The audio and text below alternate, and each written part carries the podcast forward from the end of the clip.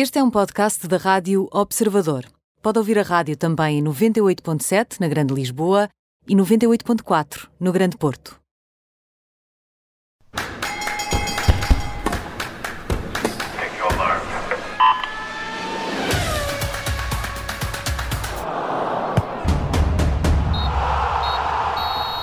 Bem-vindo ao Nem Tudo o que vai à Rede é Bola com Bruno Roseiro, Mariana Fernandes, eu sou Aníbal Rebelo.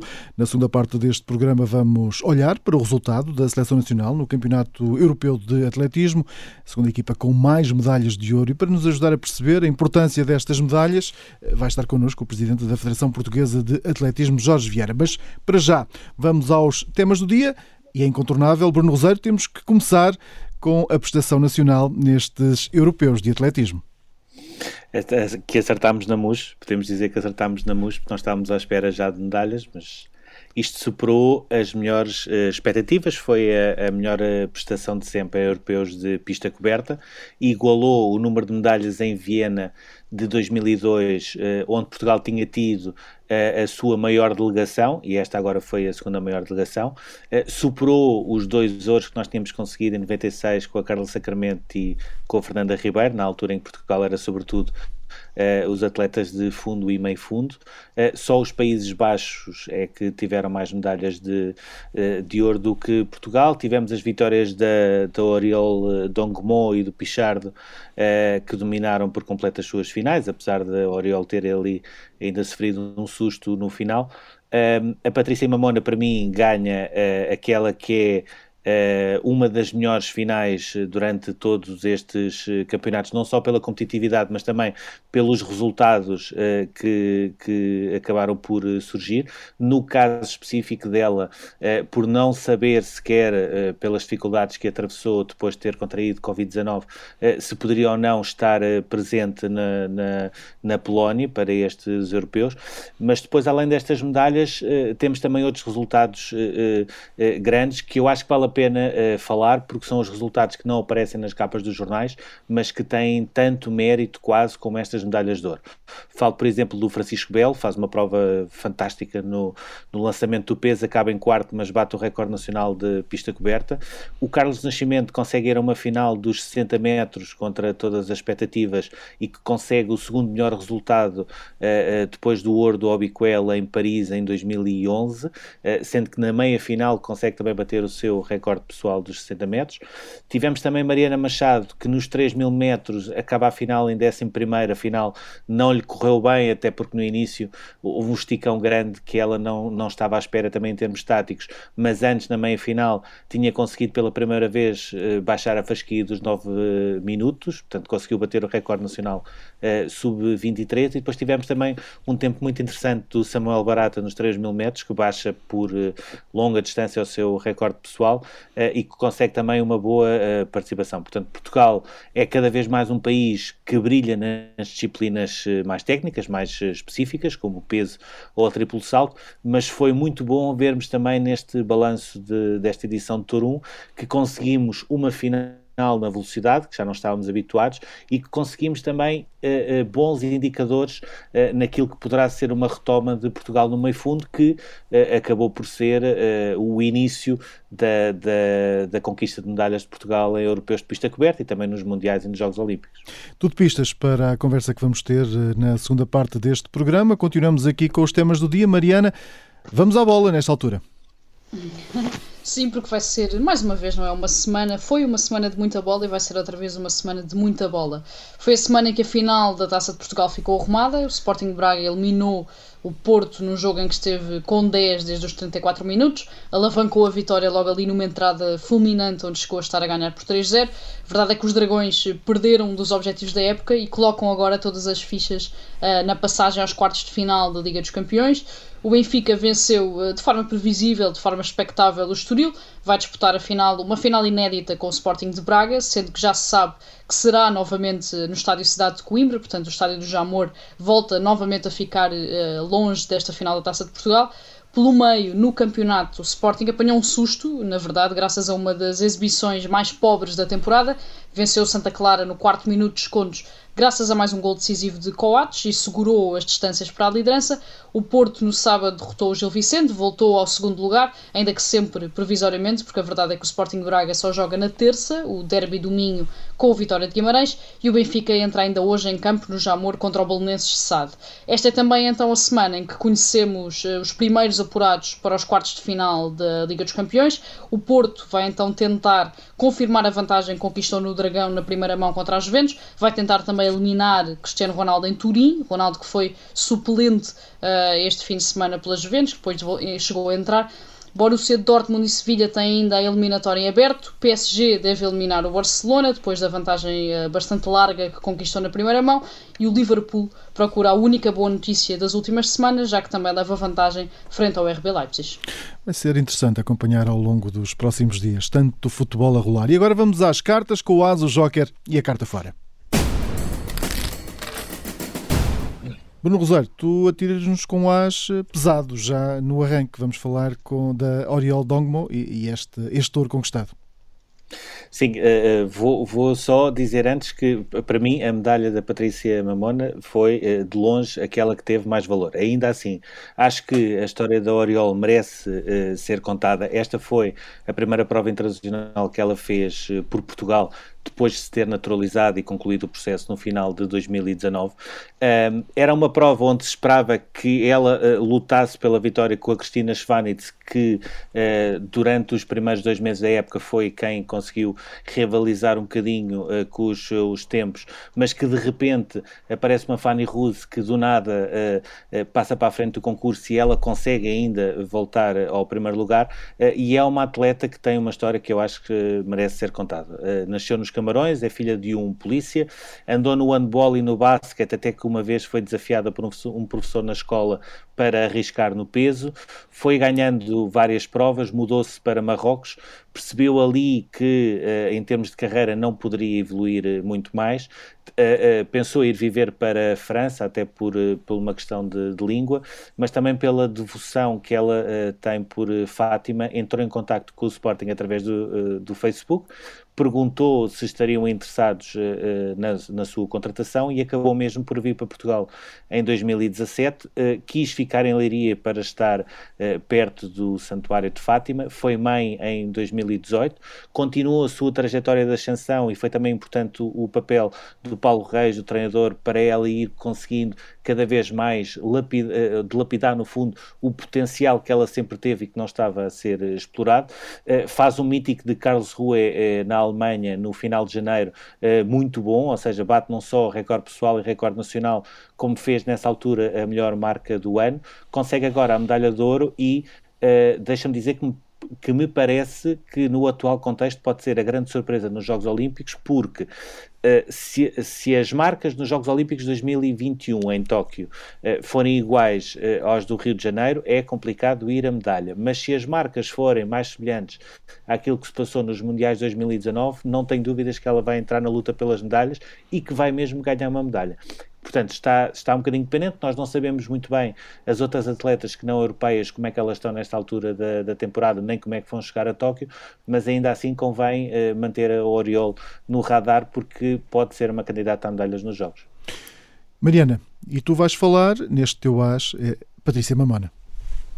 Sim, e mais do que os números, mais do que os centímetros e as histórias, o que acaba por ficar desta prestação da Patrícia Mamona no domingo é aquele último salto. Portanto, o facto dela, já como campeão da Europa, já a saber uh, que tinha conquistado a medalha de ouro, ter saltado pela última vez uh, com uma cara muito trancada, ainda com a decisão de fazer uma boa marca, e só depois de se levantar, de olhar para a marca que tinha feito, é que então aí se permitiu festejar com um grito que ecoou em Torun, deixou logo uma demonstração de força na qualificação, quando se apurou para a final no primeiro salto e com a melhor marca, acabou por superar a competição naquela que, como o Bruno disse, foi não só uma das melhores uh, finais destes europeus, como também foi uma das mais concorridas, mais disputadas. Uh, tinha adversárias como a líder do ranking europeu, como a espanhola Ana Peleteiro, uh, atletas que bateram recordes pessoais na qualificação.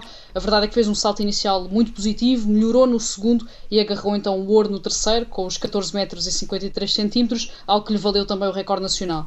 Ela voltou aos grandes resultados internacionais, na antecâmara, claro, dos Jogos Olímpicos, sendo que a melhor marca que tem nos Jogos Olímpicos é um sexto lugar, e a verdade é que depois o que fica também é a forma como acabou por explicar, em lágrimas, que esta conquista foi principalmente importante a nível pessoal, a nível de superação pessoal. A Patrícia esteve uh, infectada com Covid-19, esteve de cama, teve sintomas muito fortes, chegou a pensar que a época tinha acabado, chegou a pensar que não conseguiria uh, chegar a estes europeus, esteve pouco acima dos 14 metros uh, nos campeonatos de Portugal, mas então conseguiu o recorde, conseguiu o recorde, não, conseguiu o apuramento por muito pouco em Madrid e conseguiu esta medalha de ouro em Torum. É um feito muito importante para Portugal na antecâmara dos Jogos, mas é principalmente um feito muito importante nesta altura uh, da carreira da Patrícia Mamona.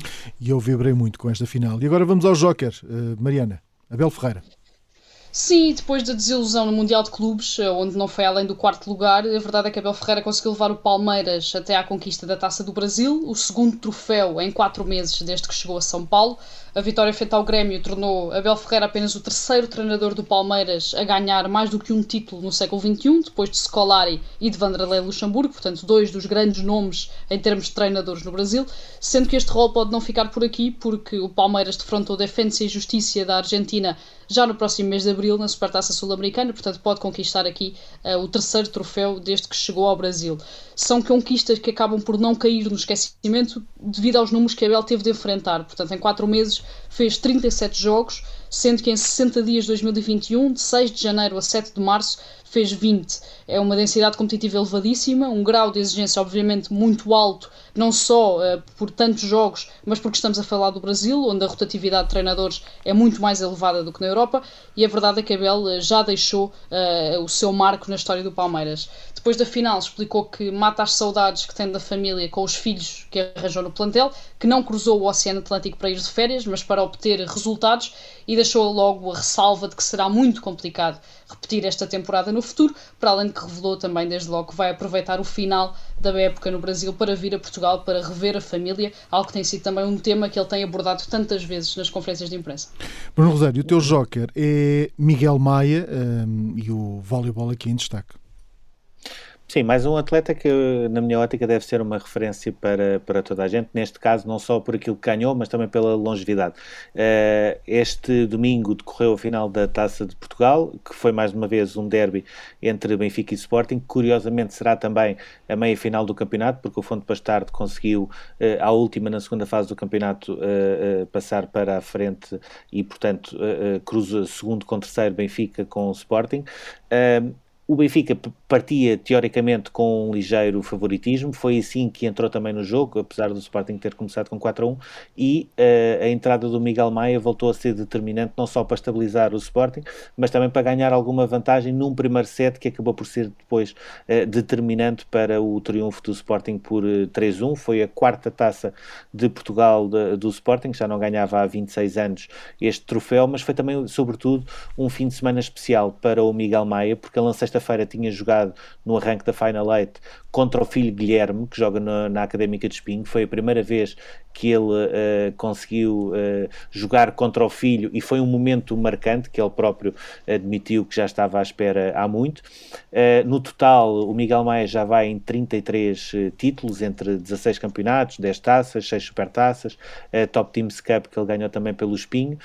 tem também vários campeonatos nacionais e aqueles amargos quartos lugares nos jogos de, de Atlanta de Sydney um, onde com o João Branha no voleibol de praia, ou seja, ficou sempre uh, muito perto da medalha de ouro uh, e, e, acabou por não conseguir, com, com, com muita pena nossa, porque era de facto uma dupla e eram dois atletas muito acarinhados também na delegação portuguesa nesses Jogos Olímpicos uh, e vai fazer em abril 50 anos, é uma carreira brilhante de um atleta que para mim é uma referência também. E agora vamos às cartas fora. Rosário, começamos contigo tu atiras logo duas cartas fora. Estas vão para Joel Embiid e Ben Simmons no basquete norte-americano. Uh, que atenção, não sou eu que atiro, foram eles que se atiraram. Não, eu não tenho culpa nenhuma, porque isto era um fim de semana de festa, é o All-Star Game. Para quem gosta da NBA, é o fim de semana mais uh, interessante e divertido para, para estar a ver sem qualquer tipo de, de clubismos. Uh, não há equipas, no meu caso, não há Chicago Bulls à mistura, portanto, estou completamente à vontade a desfrutar. Uh, tivemos um dos melhores, para mim, um dos melhores concursos triplos de sempre, muito por culpa também do Stephen Curry, que, que levou a coisa mais a sério e ganhou com toda a naturalidade.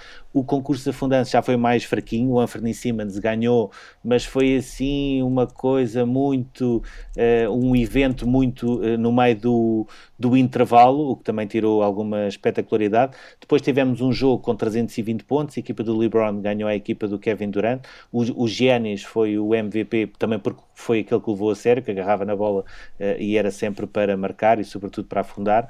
Tivemos o Damian Lillard e o, e o Stephen Curry a fazerem concursos quase de triplos do meio campo e a marcarem os dois de forma consecutiva, que foi o momento alto do jogo, mas não tivemos nem o Embiid nem o Ben Simmons porque uh, acharam por bem uh, ir cortar o cabelo uh, antes deste All-Star Game, furaram o protocolo, uh, estiveram em contacto com uma pessoa infectada e tiveram de ficar em isolamento. Ou seja, é uma coisa que uh, à partida não teria grande mal, mas quebraram o protocolo, ficaram fora do All-Star, que é sempre um momento alto para qualquer jogador, e sobretudo uh, não perceberam que é importante nesta altura não dar uma imagem errada, numa altura em que os Estados Unidos, enquanto país, estão também a tentar recuperar terreno no combate à pandemia e eles foram cair num erro de infantil, quase.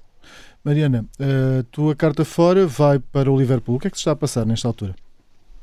Bem, o que se passa no Liverpool já é tão uh, surreal e assustador que parece que é daquelas situações em que até desviamos o olhar uh, para não ficarmos incomodados. O Liverpool perdeu este domingo com o Fulham, no jogo em que Diogo Jota voltou à titularidade três meses depois, sofreu a sexta derrota seguida em Anfield, algo que nunca tinha acontecido nos quase 130 anos de história do clube, fez apenas 10 pontos em 11 jornadas em 2021, é já um dos piores campeões em Inglaterra a defender o título e está na oitava posição, fora da zona de apuramento para as competições europeias.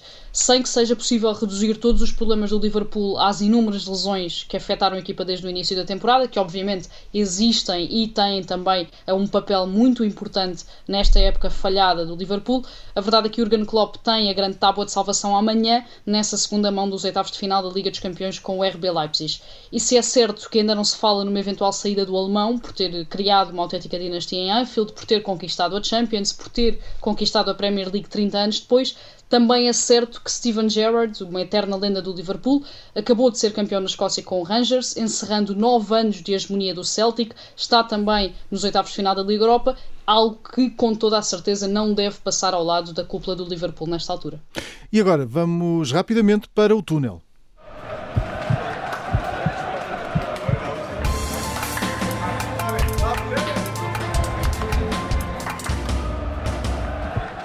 Bruno, vamos começar por falar já de Ruben Amorim, renovação de contrato, eh, tudo o que tu souberes sobre, sobre esta prestação de, do treinador que lidera o campeonato. Sim, foi uma renovação que foi fechada uh, uns dias depois do jogo com o Futebol Clube do Porto, uh, completo consenso entre as partes, não, praticamente não houve uh, discussão. Uh, em linhas gerais, o Ruben Amorim fica vinculado ao Sporting por mais um ano até 2024. O salário vai aumentar para 6 milhões brutos, ou seja, cerca de 3 milhões líquidos, que é também uh, mais ou menos aquilo que o Jorge Jesus nesta altura uh, recebe.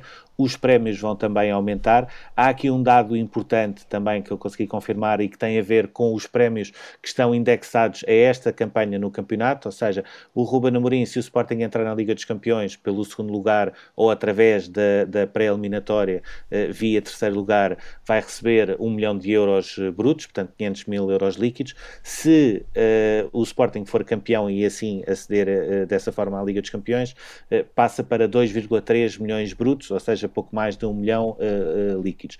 Deixa-me também acrescentar que o Sporting já tinha completa consciência de, deste processo que existe agora da Liga sobre uma suposta fraude na sua inscrição e que mesmo assim quis renovar contrato até por forma a, a legitimar e a reforçar a sua confiança no Ruben Amorim.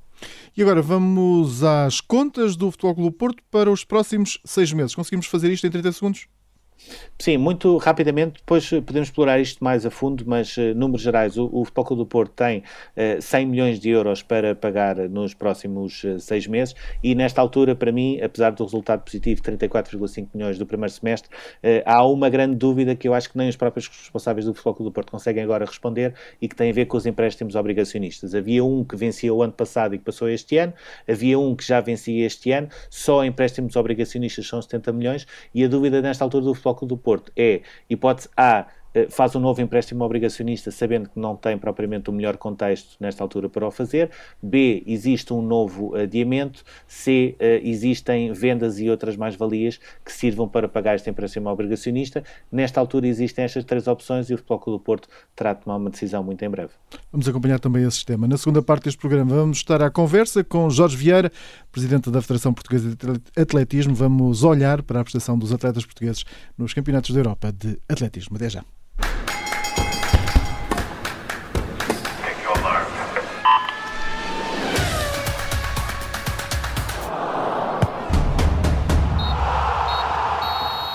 Seja então bem-vindo a esta segunda parte deste Nem Tudo o que vai à rede é bola. Junta-se já a nós Jorge Vieira, Presidente da Federação Portuguesa de Atletismo. Antes de mais, eh, obrigado por esta disponibilidade e parabéns desde já eh, pela vitória dos atletas portugueses. Portugal conseguiu ganhar pela primeira vez três medalhas de ouro, superou as duas de Estocolmo em 1996 e foi o segundo país com mais vitórias, ficou só atrás eh, dos Países Baixos. Ora, que significado é que tem este resultado este ano, no atual contexto em que vivemos e numa antevisão já também para os Jogos Olímpicos? Muito boa tarde. Uh, em primeiro lugar, muito obrigado pelo convite. É, é uma honra ser convidado por uma, uma rádio tão jovem e tão dinâmica. Aquilo que nós queremos precisamente para o desporto português. Eu diria já de entrada uma, uma, um espírito de visão de futuro da nossa modalidade e julgo que estes resultados uh, nos alimentam nesse desígnio.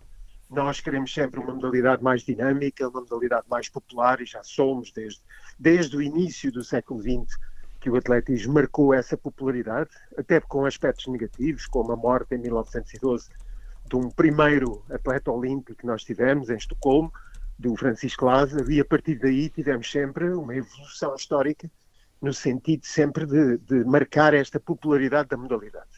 A partir de determinada altura começámos a ter grandes resultados internacionais, a primeira medalha em 1976 com o Carlos Lopes nos Jogos de Montreal, depois sucederam-se 10 medalhas olímpicas, quatro campeões olímpicos, são ainda, infelizmente, para o desporto português, as únicas medalhas uh, de ouro do, do desporto português, e agora chegamos rapidamente, saltando no tempo, uh, a, este, a este êxito deste fim de semana, que é para nós extremamente importante. Como disse na pergunta, estava implícito, uh, estes resultados são uh, a vários níveis importantes para nós. É uma motivação para a modalidade, naturalmente, porque isto uh, enche de orgulho os dirigentes, os treinadores, as associações, os clubes, todos os juízes, os próprios juízes que fazem viver a modalidade nas, nas competições do dia a dia, eh, estes resultados é um alimento, é um nutriente absolutamente fundamental.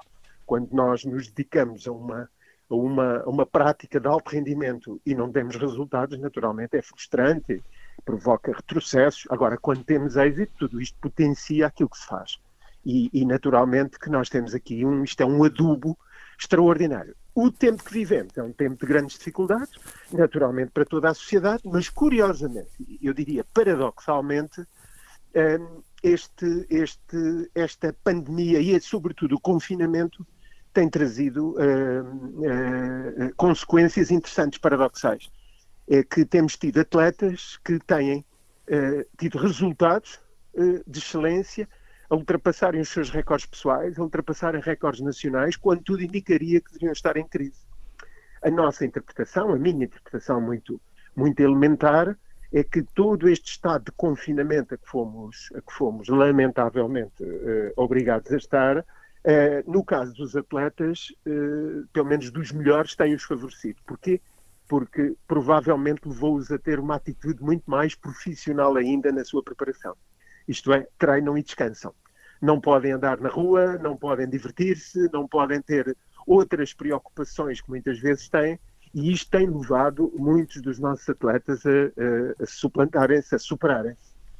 E dentro, dentro desse, é dentro, Dentro, como, desses, como? Eh, dentro desses resultados, uh, a Oriol e, o Pichard já estavam uh, apontados às medalhas e, sobretudo, também ao ouro, até pelos resultados que fizeram, sobretudo a Oriol, depois daquele meeting em Carlos Rua. Aquilo que eu lhe pergunto é: a Patrícia Mamona uh, esteve em dúvida, faz pouco mais de 14 nos campeonatos de Portugal, consegue à última a marca referência em Madrid de 14-21, que foi o que a Peleter também tinha feito, e agora de repente aparece nos europeus a, bater o recorde nacional de pista coberta e a ganhar o ouro na, naquela que provavelmente foi uma das melhores finais. Uh, esta acabou por ser a maior surpresa dentro das muitas surpresas que Portugal teve? Não, não foi surpresa. A partir do momento em que a Patrícia surgiu no meeting de Madrid uh, em grande forma, uh, naturalmente que imediatamente nós percebemos o estado em que ela estava. Nós temos para explicar bem a, aos nossos ouvintes, nós temos as marcas de qualificação, que são aquelas que são determinantes para estar presente nos grandes momentos. Depois temos as marcas de referência, que nos permitem saber se o atleta está ou não num bom estado de forma para, eh, para, para competir. Por, por vezes um atleta faz a marca de qualificação uns meses antes da grande competição e depois, mais tarde, eh, quando chega à competição, já não está nesse estado de forma e acontece muitas vezes, infelizmente, os atletas não, não provam na grande competição aquilo que, aquilo que, que os levou lá como, como resultados. No caso da Patrícia havia muitas dúvidas, porque também, porque também esteve, esteve infectada com, com, com, com o vírus atual uh, e havia muitas dúvidas sobre o seu estado de forma. Como todos sabemos, há muitas formas de reagir a este tipo de infecções, as pessoas que vão para o hospital e que e aqui até falecem, e, e, há as pessoas que não têm sintomas e há aqueles que têm sintomas medianos, mas ficam muitas vezes a, a recuperar durante muito tempo da, da, das sequelas. Uh, no caso da Patrícia, não nos levantava grandes problemas, nós agora não devemos dizer isto, mas obviamente que para nós também era um dado adquirido que se ela se sentisse bem de saúde, ela poderia muito bem vir a estar, mas mesmo assim a participação nesse meeting foi determinante para, para verificarmos que ela estava efetivamente muito bem para participar e muitas vezes, não tenhamos ilusões, os próprios atletas não querem forçar a participação quando não se sentem bem. Atletas deste nível, nós já não temos. Há alguns, que eu não tenho dúvidas, que querem sempre ir até pela, pronto, não quer dizer o passeio, mas pela participação. Quer ir a um campeonato da Europa, a um campeonato do mundo, vou de qualquer maneira, mesmo que não me sinta muito bem. Atletas do nível de uma Patrícia e de outros atletas deste nível, eles próprios dizem que não estão bem e se resguardam. Quando o atleta nos diz eu estou bem, os resultados comprovam, uh, dá nisto, uh, obviamente, neste processo. Isto é indiscutível para nós, sem problemas. A Oriol Dongmo e o Pedro Paulo Pichard fizeram a primeira prova continental por Portugal, sendo que o Pichard também já tinha estado eh, nos Mundiais de 2019. Qual é que é a importância destas medalhas para Portugal, sendo que vêm dois atletas que são também dos mais acarinhados da delegação e que têm, os dois, histórias de vida bastante marcantes? Olha, é um, o que eu posso dizer, e esta é uma discussão já de, de muitos anos no desporto português, eh, e muitas vezes com uma palavra muito, muito dura, que é o importar atletas. Já aconteceu no basquetebol no passado, no futebol, em várias modalidades, mas acontece, como todos sabemos, no dia a dia do país. Eh, acontece em várias áreas, até para áreas completamente indiferenciadas, como são as pessoas que trabalham, que vêm para cá trabalhar, etc. E é algo comum também no mundo. Eh, para nós, o que eu posso dizer é que atletas deste nível são um enriquecimento extraordinário para nós. E não é só um enriquecimento esportivo, é um enriquecimento humano. Eh, a dimensão que estes atletas trazem atrás de si, de vida, eh, se aprofundarem a vida de um, de um, de um Pedro Pichardo, se aprofundarem a vida da, da Oriol, são vidas que são exemplos. Exemplos, na realidade, eu diria, em alguns casos, quase de sobrevivência e quando estes atletas vêm para a nossa seleção, eu asseguro-lhes que são vistos como, como ídolos, como referências, como modelos. Portanto, para nós isto é de um enriquecimento absolutamente extraordinário. E já estão a treinar cá. O Moriol está a treinar cá uh, uh, com um treinador português. Foi um progresso extraordinário na sua vida. A Oriol vem para cá, é uma vida, por isso eu digo que é extraordinário até de aprofundar, que são vidas que dariam filmes, como foi o caso do Francis Obicoelho uh, há uns anos atrás, uh, que também foi uma saga extraordinária. todo o processo dele de, de, fuga da equipa dele, de ficar cá, de optar por Portugal, etc. Um, mas a Oriol evoluiu já muito cá. O, o caso do, do, do, Pedro Pichardo, que, que tem uma, uma, vida, e aí até quase, eu diria quase, de refugiado, porque tem contornos também políticos uh, extremamente interessantes, e tudo isto dá uma substância uh, a estas decisões destes jovens de, de se tornarem portugueses, que eu lhe digo, enriquece a modalidade e são um orgulho imenso para nós. Tem que ser um orgulho eles optarem por representar o nosso país. Nós, que somos pequeninos sempre, que achamos que o nosso país é, é pobre, é pequenino, não tem capacidades, não tem possibilidades no confronto com outras nações, vemos depois uh, jovens que já tinham carreiras no alto rendimento, os dois já, no, no exemplo que estamos a falar, nos exemplos que estamos a falar, um já com experiência olímpica, ela ele com, com, com um, um, um título de vice-campeão do mundo, eh, são atletas que optaram pelo nosso país. Eh, eu costumo dizer, eh, quase em jeito de, quase de brincadeira, que nós, como país, sempre fomos um país exportador, exportador de mão de obra, exportador dos nossos cérebros, exportador de, de qualidade para o mundo e que muitas vezes se assumem como cidadãos de outros países. Eu vejo, por exemplo, em várias estatísticas de grandes países nomes portugueses que eh, já foram para aqueles países, já optaram para aquelas nacionalidades e nós, eu quero só dizer isto, temos sido muito mais exportadores do que importadores. Portanto, quando nos escolhem a nós, digo-lhe que é uma vantagem para nós competitiva ter estes atletas e é também uma vantagem em termos de motivação e de referência para atletas mais jovens. Temos que os aproveitar o mais possível e o melhor possível. Deixa-me deixa uh, aproveitar essa, essa questão. Em dezembro de 2019, já há mais de um ano, quando falou connosco, uh, projetava os Jogos Olímpicos em 2020 e projetava até uma possível medalha de ouro do Pichard se ele estivesse num bom dia. Aquilo que eu lhe pergunto é, uh, olhando para o contexto do, do triplo masculino, olhando para as marcas que a Oriol fez agora nestes europeus de pista coberta, que já tinha feito antes no meeting de Carlos Rue, olhando também para as marcas dos Mundiais de 2019 no peso feminino. Acha que a Oriol, nesta altura, tem tantas ou mais possibilidades de lutar por medalhas ou até mesmo pelo ouro nos Jogos Olímpicos do que o Pichard, por exemplo? Um, eh, vamos, vou colocar as questões muito em termos técnicos, uh, socorrendo no meu passado também de, de treinador, uh, e eu diria neste momento em termos de competitividade.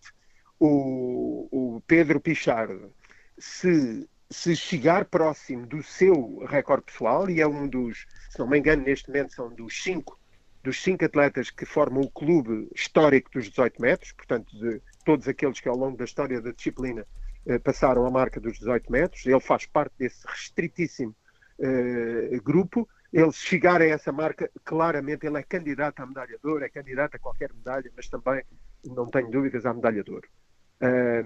E, e, reparem, é um facto curioso que algumas pessoas provavelmente uh, até acham que pode ser arrogância, que é o facto de ele estar à frente, à frente claramente do concurso ontem e, e sentir-se sempre insatisfeito com, com os saltos. Uh, porque até em conversa comigo ele, ele o referiu, porque ele não queria apenas ganhar, ele queria, na realidade, fazer uma boa performance em termos de, de resultado, precisamente para relançar a época eh, numa, numa, numa, precisamente para se aproximar desses resultados. Eh, e isso não estava a acontecer, embora ele me dissesse, eu tenho o salto na, na, nas pernas, está lá esse resultado, mas ainda não conseguiu sair porque ainda me faltam competições. Era o que ele me dizia, ainda me faltou competir mais para acertar. Toda a gente que é um bocadinho entendida em atletismo verificava que nos últimos passos antes da, antes da tábua, parecia que ele encolhia a corrida e efetivamente perdia velocidade aí. A velocidade é determinante no, nos saltos, no triplo salto, nos saltos horizontais, é determinante. Os mais rápidos são sempre os melhores saltadores, eh, é indiscutível. Portanto, ele tem que fazer esse percurso para se aproximar de novo do seu melhor rendimento. Se lá chegar, ele hoje tem uma concorrência brutal no, no triplo salto. Até o atleta que, passo o termo, eh, que roubou a medalha em, no Qatar o ano, em 2019, eh, o atleta dos Camarões, eh, dos Camarões não, da, da Burkina Faso. Do Burkina Faso, do Burkina Faso, um atleta que eu estava a assistir à competição e eu disse: Este jovem está a aprender a saltar durante esta competição, porque ele cada vez que saltava, saltava melhor e batia o recorde pessoal. até chegar à medalha, o que foi lamentável. E, e já vai nos 18 metros também. E já vai nos 18 metros. Eu diria que não é o mais perigoso, porque ele irá para os Jogos Olímpicos a lutar para a medalha, claramente, com os sonhos todos, e às vezes isso atropela. Às vezes isso atropela a serenidade necessária para fazer o seu melhor. Portanto, não é por aí que, que, que eu estou tão preocupado. Veremos o futuro se isto se comprova. Estou mais preocupado com, com os americanos, que são o Taylor, sobretudo. É, é um atleta de competição, é um atleta com, uma, com um grande domínio emocional um, e tudo isto só pode ser combatido se o Pedro uh, se aproximar do, do, seu, da sua, da sua melhor, do seu melhor resultado. Aí temos garantido, eu diria, garantido uma medalha sem grandes dúvidas. A Oriol. Diga, diga, diga. A Oriol tem uma grande, é uma grande diferença. A Oriol um, está a progredir. Um, a Oriol, não disse isto, não ouvi isto mais ninguém, digo isto à minha responsabilidade foi uma das que beneficiou claramente do, do, do, do adiamento dos jogos. Uh, se os jogos tivessem sido em 2020, uh, tinham-na apanhado num nível competitivo muito mais baixo. E ela evoluiu muito já a treinar cá, a competir, uh, tem repetidamente batido o recorde pessoal dela. e se ela conseguir, que é um objetivo para ela e para o treinador, não tenho dúvidas, passar a linha dos 20 metros, é obviamente uma candidata, uma candidata clara uma medalha olímpica. Agora, eh, eh, isto também se baseia, no caso da Oriol, tanto do Oriol como do Pedro, são atletas com um grande controle, controle emocional. E pegando aqui, pegando aqui precisamente no Pichard, também na Oriol, a verdade é que Portugal é cada vez mais um país que brilha nas disciplinas específicas. Tivemos também o Francisco Belo em destaque com o recorde nacional em pista coberta no peso. É, mas a verdade é que nestes, nestes europeus eh, consegue um quinto lugar com recorde pessoal nas meias do Carlos Nascimento, a final Exato. dos 3 metros com a Mariana Machado, também o recorde exatamente. pessoal nos 3 mil metros Exato. do Samuel Barata. Isto significa que existe mais vida nestas novas gerações, além das disciplinas específicas? Eu posso, eu posso lhe responder, posso responder-lhe a isto com, com um facto que não passou despercebido, com certeza, a, a ninguém ligado às, à observação do desporto, que em 2019 eh, nós conseguimos um feito extraordinário, que é, historicamente, é um facto eh, que, que marca muito o nosso desenvolvimento foi o facto de nós termos ganho a Primeira Liga das Nações, portanto, em atletismo completo, o atletismo total, como nós dizemos, eh, só faltam lá as, as, a maratona e, e, as provas de marcha, todas as disciplinas de estádio, nós conseguimos ganhar a Primeira Liga e subimos à Superliga. Este ano vamos disputar a Superliga, vamos ser o país mais pequeno uh, e com menos história de, um alto nível em termos de equipas, é a soma dos pontos masculinos e femininos e nós ganhamos a Primeira Liga. E estamos na Superliga, estamos com as grandes potências da modalidade e não é por disciplina, em cada disciplina.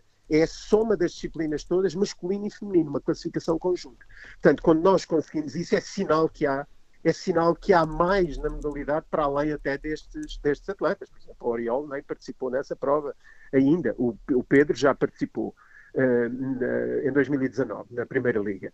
Uh, portanto, nós temos hoje um desenvolvimento da modalidade muito mais all-round, muito mais universal em termos de disciplinas, o que me orgulha muito, porque eu ainda sou do tempo de acompanhar como diretor técnico nacional as nossas equipas para as grandes competições e praticamente a equipa era constituída por fundistas. Corredores de 5 mil, 10 mil, 1500, o Rui Silva, depois os maratonistas e o nosso atletismo era muito este. Nós andámos uh, sempre a oscilar entre a primeira, a segunda e até uma vez o que chegámos à terceira divisão europeia, uh, porque as nossas medalhas eram sobretudo as conseguidas na, nas disciplinas de meio fundo. Hoje, e eu recordo-me da, da primeira divisão em, em 2019. Na sexta-feira foi um dia de, de, de, qualificações e nós fomos o único país naquele dia que qualificámos todos os atletas para as finais, nas disciplinas em que participaram. Ora, isto já quer dizer qualquer coisa de diferente no desenvolvimento da modalidade. Isto tem a ver com muitas coisas que foram crescendo, que foram evoluindo, o conhecimento dos treinadores, as pistas equipadas, o Carlos Amor com uma pista coberta, a pista coberta de Pombal, a pista coberta em Braga, mesmo assim curtíssimo este, esta oferta, porque não temos uma pista coberta em condições em Lisboa, por exemplo, para os nossos atletas terem no inverno uma boa preparação e um bom nível competitivo. Portanto, continuamos com grandes carências. A maior parte das nossas, dos nossos conselhos no país não tem uma pista de atletismo. a nenhum conselho no país falta um campo de futebol, vários pavilhões até e uma piscina, pistas de atletismo. Não, ainda há muita gente que pensa que o atletismo é corridas na estrada. Portanto, ainda temos que barreiras culturais. Chegamos à escola, as escolas não estão equipadas com condições para a prática do atletismo. Nenhum de vós, de certeza, que está aqui a participar nesta nossa, nesta nossa conversa, passou pela escola eh, e conheceu as diferentes disciplinas do atletismo. Aquela que conheceram normalmente foi voltas à escola com corridas de resistência, os cortamatos escolares, etc. Tudo isto são ainda handicaps brutais que nós temos para, para chegarmos aos países da nossa igualha, em termos de, em termos de, de, índices gerais de desenvolvimento. Eu tenho feito esse estudo com o, o, índice de desenvolvimento da ONU, o PIB per capita, a população, conjugando isto tudo, ver a divisão de países em que nós nos encontramos, ver se estamos alinhados em medalhas, e eu digo-lhe assim, ao nível das medalhas olímpicas do atletismo, nós estamos perfeitamente alinhados com 10 medalhas, 4 campeões olímpicos. Se estamos, por exemplo, à frente de Espanha, curiosamente, não sei se sabe, nós estamos em 38 lugar nas medalhas do atletismo, Espanha está em 41º.